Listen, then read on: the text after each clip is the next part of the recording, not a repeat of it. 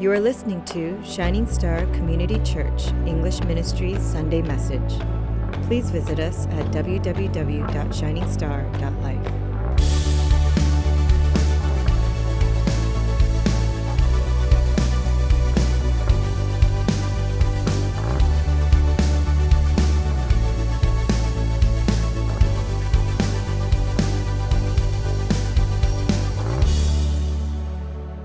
I'm doing my best to be as creative and as powerful, but but I really want to encourage you guys every single week as you sit here before you even enter the sanctuary that you say, God, I want to know you today.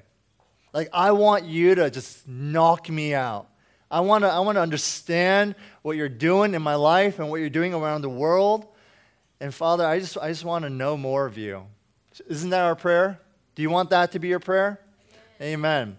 So, in this series, we'll address a lot of different issues, issues or like evolution, um, or were we purposefully created, or are you just primordial ooze, or were you intentionally created by such a loving God?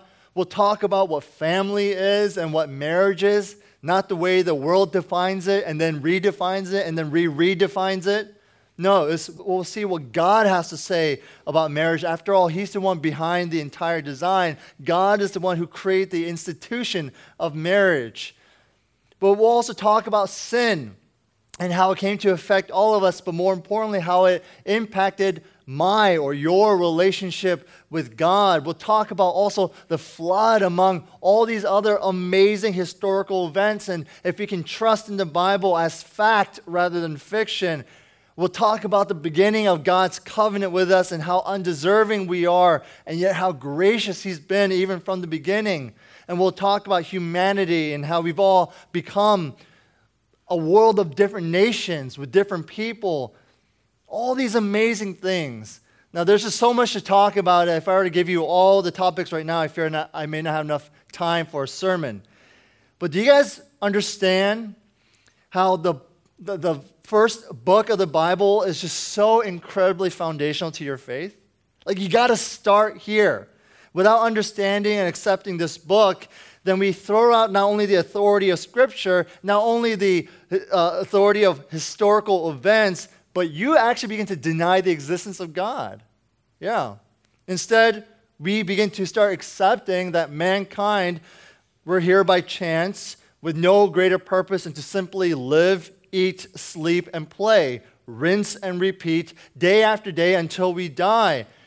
That makes us no different from the animals around us. Turn to your neighbor and say this you don't, You're not an animal. Even though we are. You know what I mean? But if we accept Genesis as what it is, the book of beginnings, that describes God's story of glory and his love story for us, then we'll, I think and I believe, we'll find ourselves to be on the right path towards truth and understanding. So, like Sister Maria from The Sound of Music, we too must start at the very beginning, a very good place to start. So, today, we've been on a, we're going to begin a long journey, okay? A long journey that I hope and believe will, that you'll find inspiring, informative, and I pray simply spirit filled. So, I ask that you all patiently and that you all faithfully journey with me through this amazing book. Can I hear an amen? So take down notes, okay? Pray a lot of prayers, read the entire book in its entirety, do all that stuff. Even pray over the difficult parts of Scripture in Genesis that you're like, did this really happen? Did God really say this is true? All that stuff. Pray over that, mull over that, chew over that, and together as one family, one church, I think we'll do fine. Okay? So the book of Genesis, it means becoming. It's the becoming of the world, it's the becoming of the human race.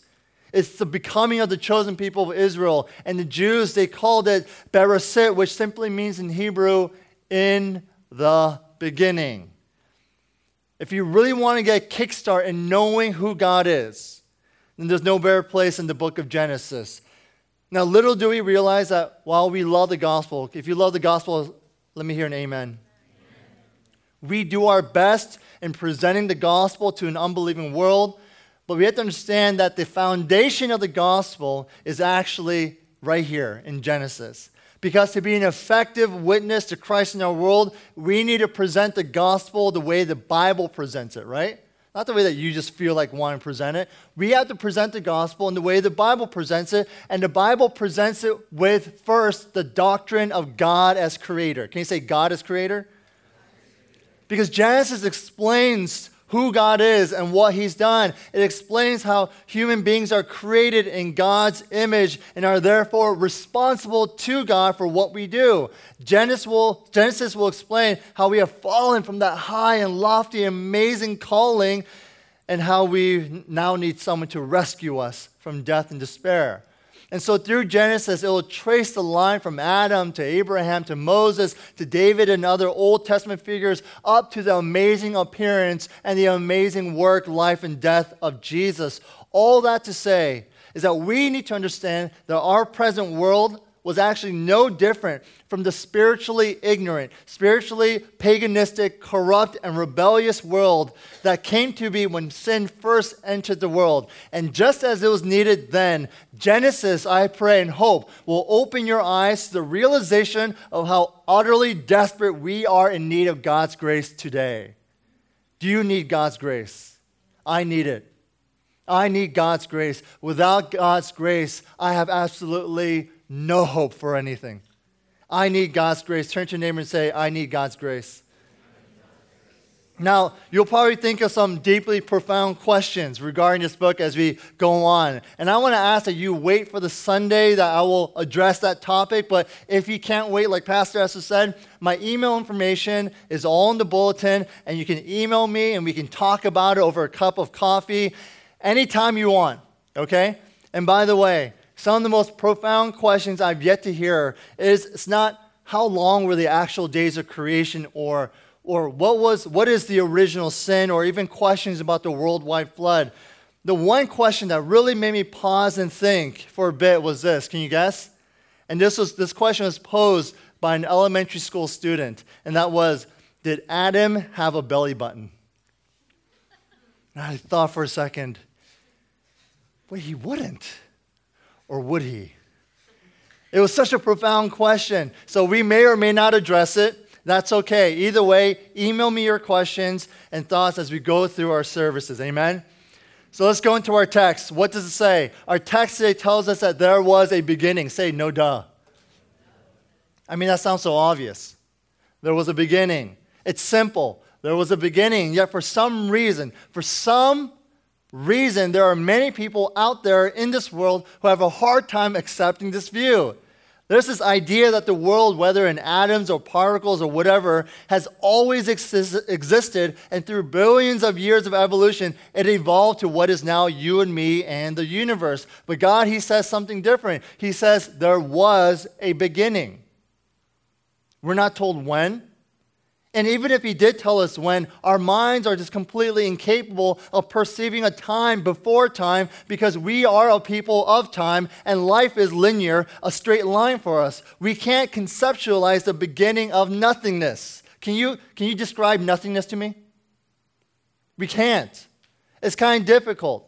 You can describe what happened from yesterday, today, or from last year, today, but this idea of what happened before time, we can't, we can't wrap our minds around that.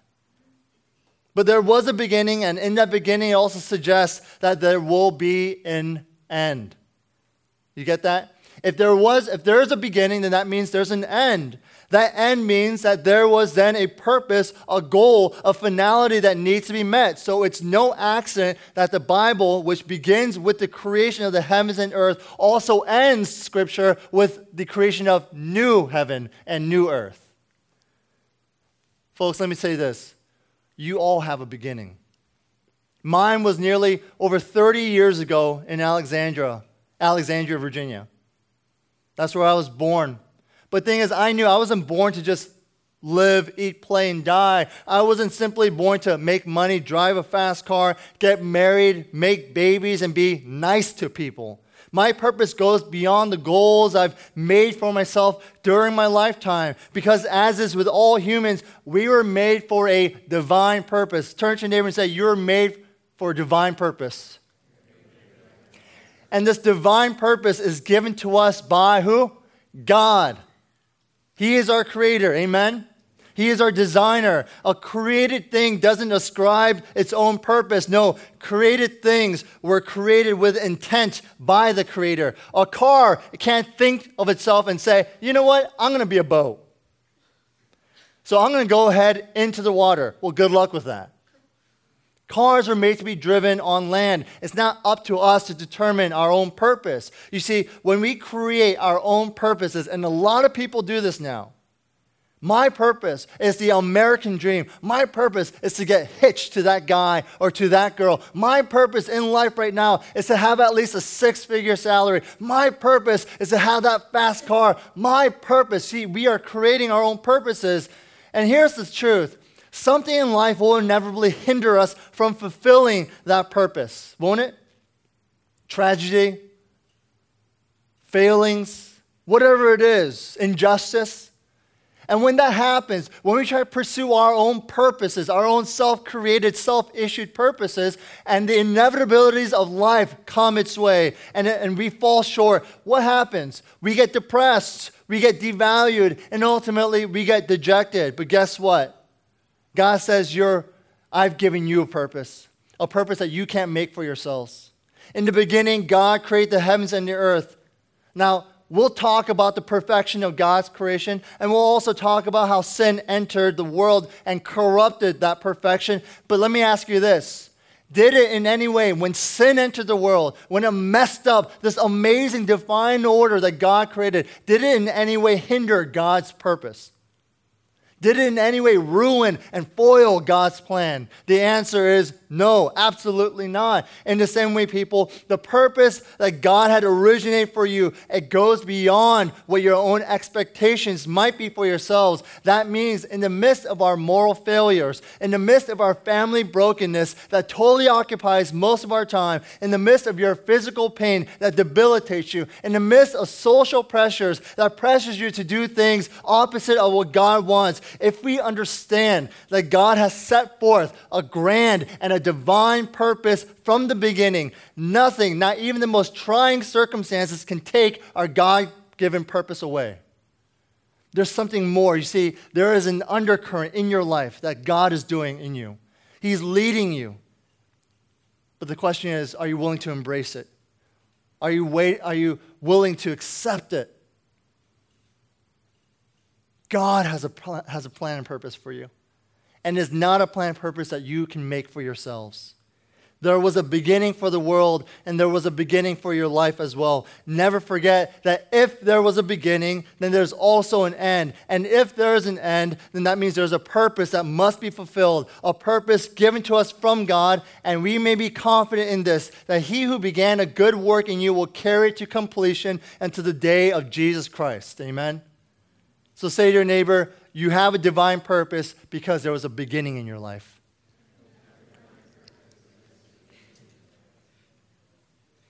My second point is this in the beginning, God. That's it. In the beginning, God. There's a former physicist named Arthur Compton, and he once said, These, are, these words are the most tremendous words ever penned. In the beginning, God. When you and I read that, we're just like, okay, whatever, obviously. Let me tell you, it implies several things about God. First, it goes against the idea that God is part of his creation, that he is some sort of energy source. Have you guys, let me ask you this, in this 21st century, a lot of people don't date organically anymore. You don't go around, I don't know what people did back then, go to bars or something like that, and I don't, I'm not advertising that you do that. But when people date, they typically go on websites, don't they? Like single.com or eHarmony or, or match, not single.com, that's right, match.com or um, farmers.com, right? Things like that. Right? You do that. And if you look at the, if you look at the um, kind of the algorithm or whatever they use, it says you have to pick your height and you pick your weight, your weight? I don't know, right? You pick your stuff like that and if you go to the kind of the religion aspect portion, it says Christian, it says atheist, it says uh, Muslim, and so on. And it even says this one term, it says spiritual. Right? It says spiritual. Like, what in the world does that even mean? It's a spiritual. I'm not a Christian, but I'm spiritual. I believe in God, but I'm not spiritual. And so there's this idea if you talk to people here, a lot of them will actually say, I'm actually a spiritual person. I remember talking to one of my high school buddies. We ran into each other a few months ago, and he and his fiance, they asked me to, um, to have dinner with them. And so I had dinner with them. And, and uh, I, I, spoke, I, I, was talking to her because she said, Oh, you're a pastor. Okay, well, I, I think you, I, believe in a lot of things that you believe. I'm like, Oh, really? You're, you're, you're a Christian? She's like, Well, not exactly. I'm spiritual. I'm like, yeah, okay. What do you mean by that? Like, well, I believe, I believe in God. Really? Well, I believe in an energy. I believe in that energy possesses all of us, and you can feel. I'm like, I, I mean, I feel God, absolutely. But a lot of people have this misunderstanding that God is some sort of energy, that He is some sort of force, that He is something that, that a lot of people who say that they're deistic or pantheistic, that they accept that God is this being. I don't know who, I don't know how to describe him, but he's some sort of feeling I get, some sort of electrical pulse. He is something, the spirit of living things or universal energy. A lot of people will say that. Well, here we read that God was not part of that creation. He's not just an essence, He's not just a product of His creation, but God was there from the beginning, before all of creation. He is self existent. Amen? He was way before all that. Now, this is a concept that we may have difficulty getting our heads to wrap around because everything in life and everything in life is dependent on someone else or something else, but not God. He existed himself in perfect completeness. He was without need or want before anything else was created. Now, people might say, Well, I know why God made me. God was lonely and he needed people. He was lonely. He didn't like walking through the cool of the Eden you know, day just by himself. He wanted to make himself an Adam. He wanted to make himself an Eve. He wanted us. He needed companionship. He needed worship from us. No, he didn't need our worship. In fact, Luke 19, Jesus says, I tell you, if they keep quiet, the very stones will cry out. This is referring to the praise and worship that he was receiving from the people during his triumphal entry into Jerusalem. And the Pharisees are saying, Jesus, shut him up. And he says, No, you see, I'm receiving worship because I'm God. And even if I were to shut them up, guess what? The stones will cry out. We need to worship God, but God, He doesn't need our worship. God, He desires fellowship. He desires a relationship with us, and He ex- expresses His glory through many different ways. But God, He is not dependent on anything we can give because God is completely and utterly self sufficient. Now, here's the application question regarding that point for all of us You're not God, you're not self existent, you're not self sufficient. Not only do you need those around you, but you need God. Turn to your neighbor and say, I need God. You are dependent on His grace and mercy, whether you realize it or not. The fact that you woke up this morning was God's grace to you. You know that? The, the fact that you got here safely despite your erratic driving or the erratic driving of other people around you was God's mercy on you. God does not need us, but we certainly need Him. Amen? And the sooner you come to that realization, the sooner you'll realize your source of strength and your source of purpose. So, under the second point so far, we had this God was not a part of His creation, but rather He was before it from the beginning. We also learned that God is self existent and self sufficient, and He doesn't need us, but that we need Him. And lastly, under that point, is that God is eternal. Say, say to your neighbor, God is eternal. Now, what does that mean? It means that God has always been and always will be. Amen? Do you really believe that? God always has been and always will be. Brothers and sisters, we can echo the praise and words of Moses when he said, Lord, you have been our dwelling place in all generations. Before the mountains were born, or you brought forth the earth and the world, from ever to ever, everlasting to everlasting, you are God. But this is where we can make it personal. Go back into the moment of your life where you felt that you were all alone, abandoned, afraid, hurt, neglected. Let me say this the eternality of God says that He was there. That He was there.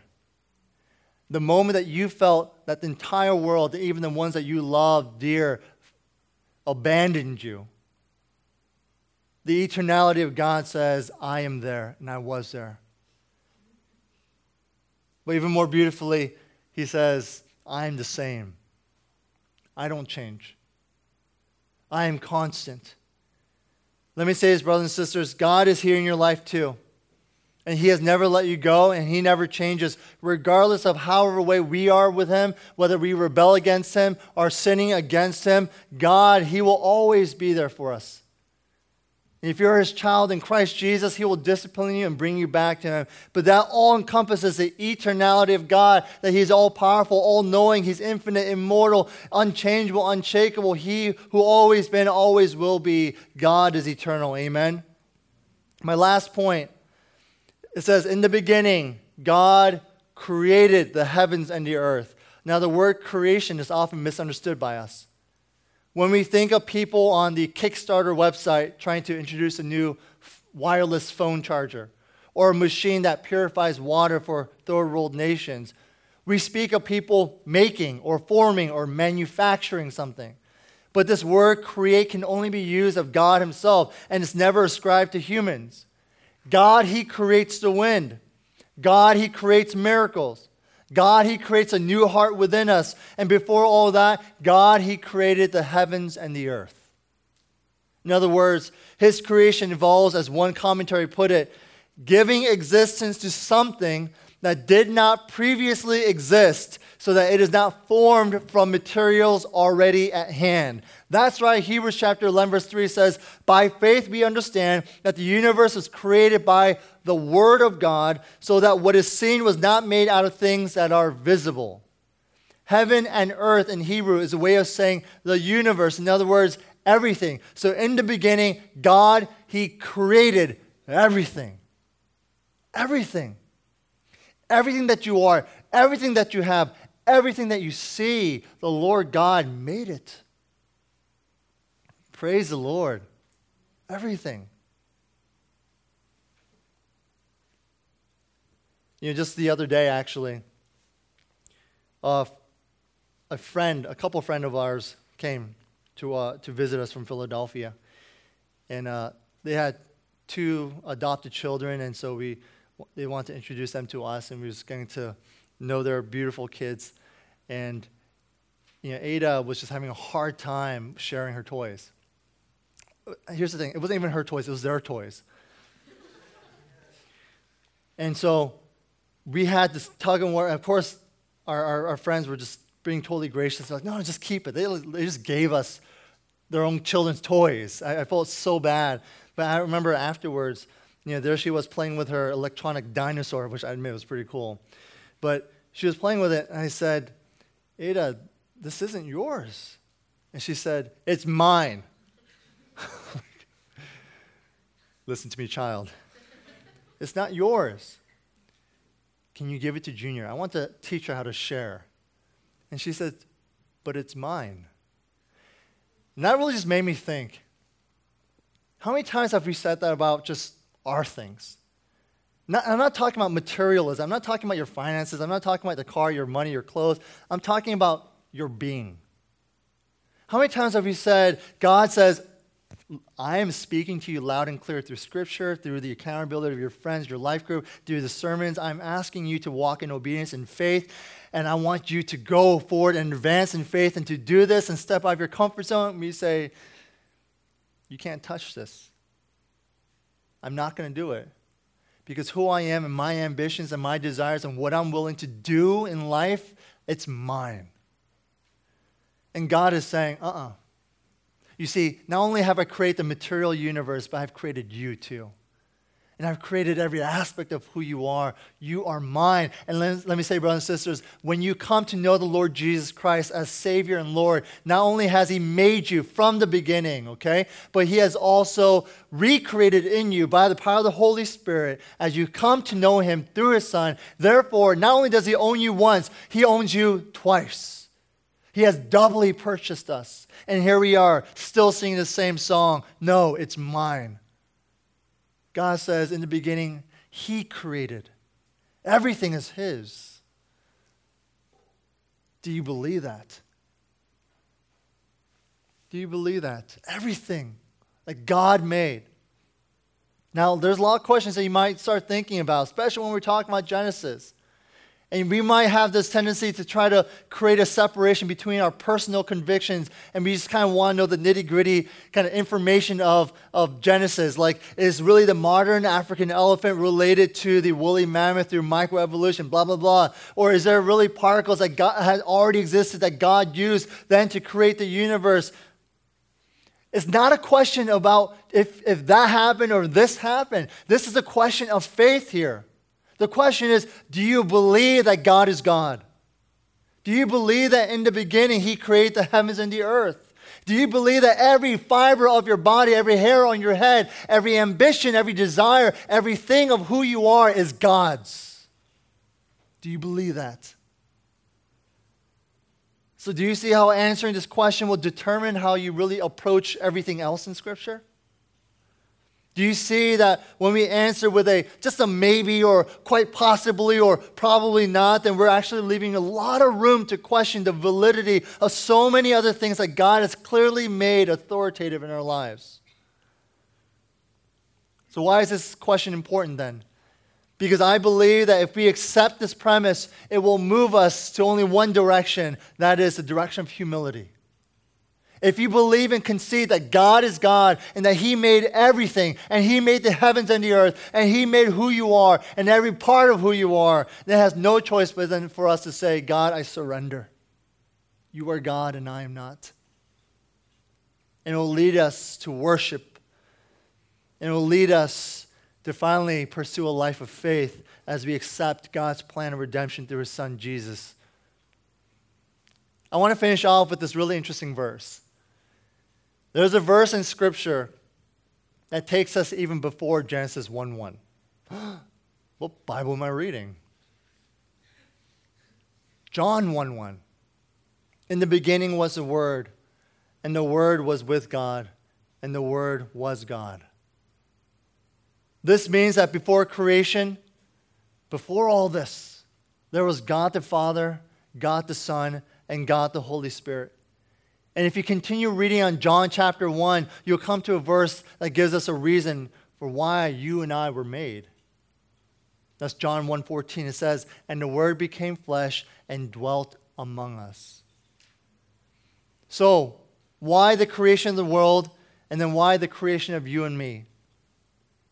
He made you because God has an eternal love for you. Did you know that? He has an eternal love for you.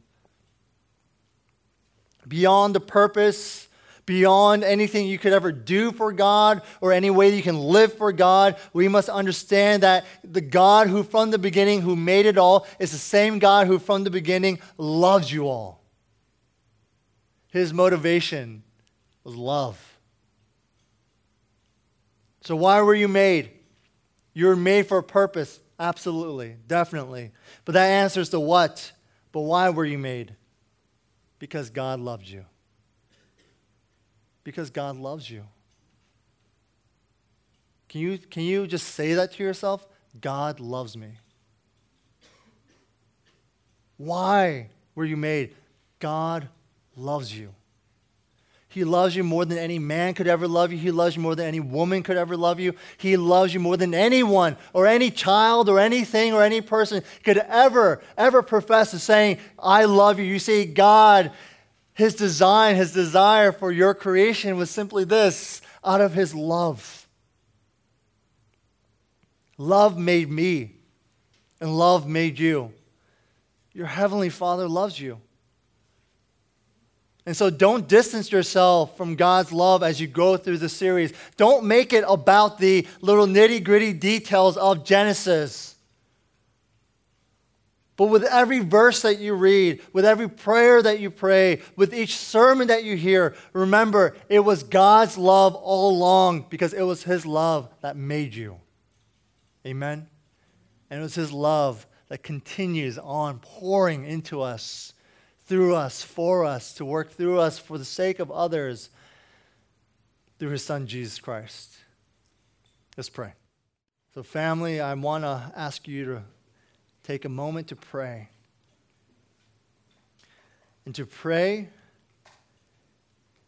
in such a way where you recognize the authority and the power of God, but not in such a way where it leaves you just in awe, which is good in itself, but in a way that allows you to understand that, that in that great power there is love. That in that amazing majesty of His, there is love. That in His never changing eternality of being the same yesterday, today, and tomorrow, you see, there's love. God loves you. Can you accept that? Will you believe that?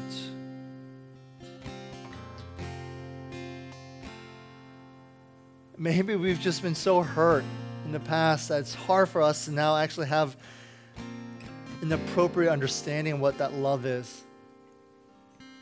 And every time we try to ascribe that definition to God, it falls short because we're just so limited in our understanding and in our experience of it.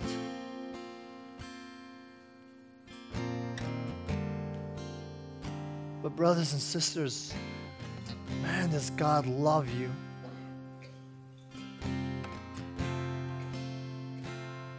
You weren't a pointless creation. You're not some aimless figure in this world of seven billion people. And you're made for more than just day in and day out, living and breathing and playing and sleeping. No, you're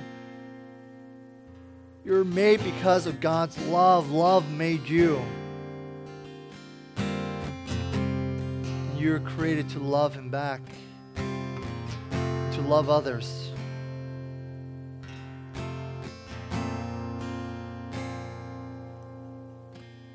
Maybe right now the question that you need to ask or the prayer that you need to pray beyond anything else is, especially as we're going over Genesis, is simply, God, am I in a position where I just completely believe in you? Everything that you have to say. Your words, Genesis 1, all the way through the entire book. God, can I trust that this is you? And if you can't, maybe you have to pray, Lord, give me the foundation of faith. Because in order for me to journey on, in order for me to grow in my faith and to mature as a mature Christian, Lord, is I need a strong foundation that will not question you, but will completely trust you. That you are God, and that in the beginning, God created the heavens and the earth.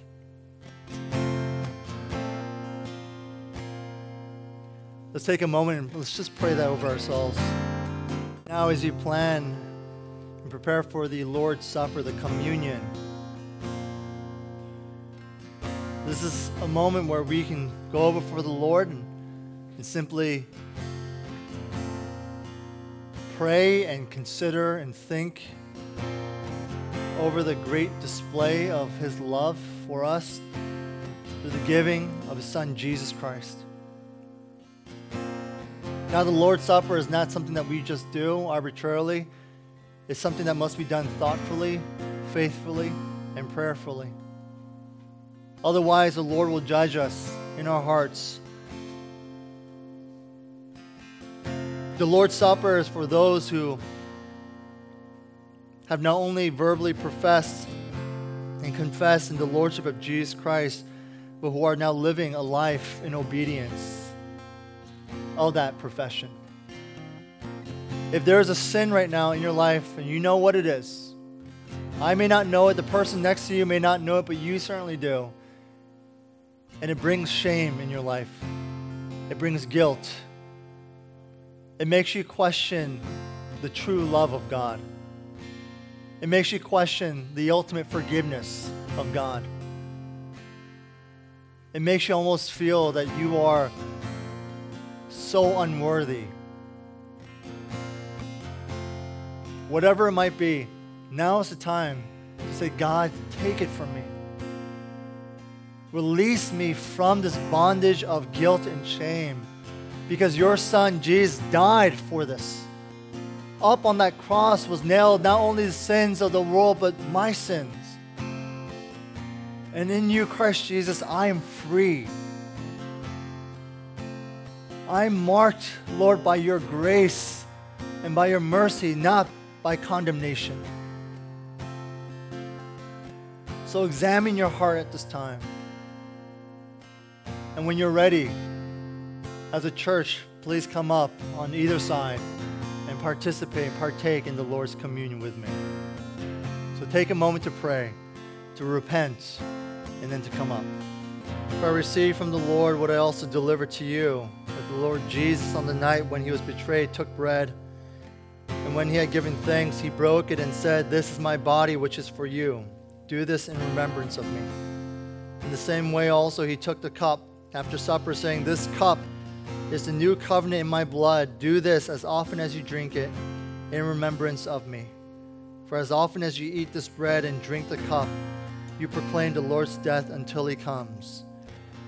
Jesus, we thank you for your faithful obedience to the will of the Father. The anguish, the pain, the suffering that you had to endure on my behalf. And who am I to deserve such grace? I'm no one and deserve nothing. Undeserving, ill deserving. And yet it's simply because of your love for us, your love for me, that you went up on that cross to die my death.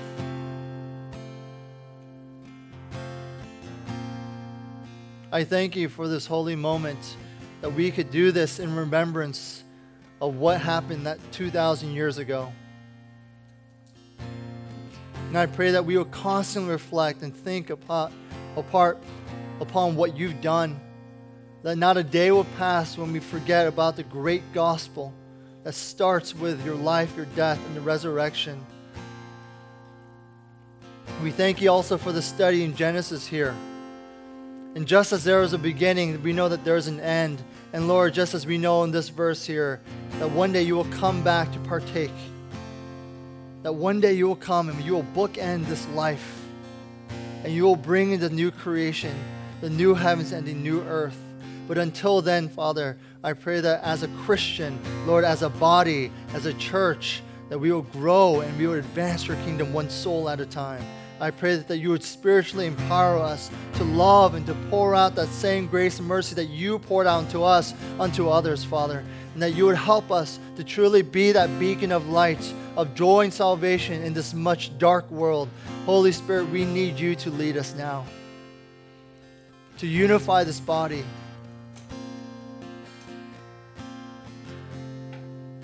So, Father, we thank you. We love you. God, you are God. You are the creator. You are the designer. In all things, Lord, you have made. We love you. In the name of Jesus Christ, we pray. Amen. Please join me.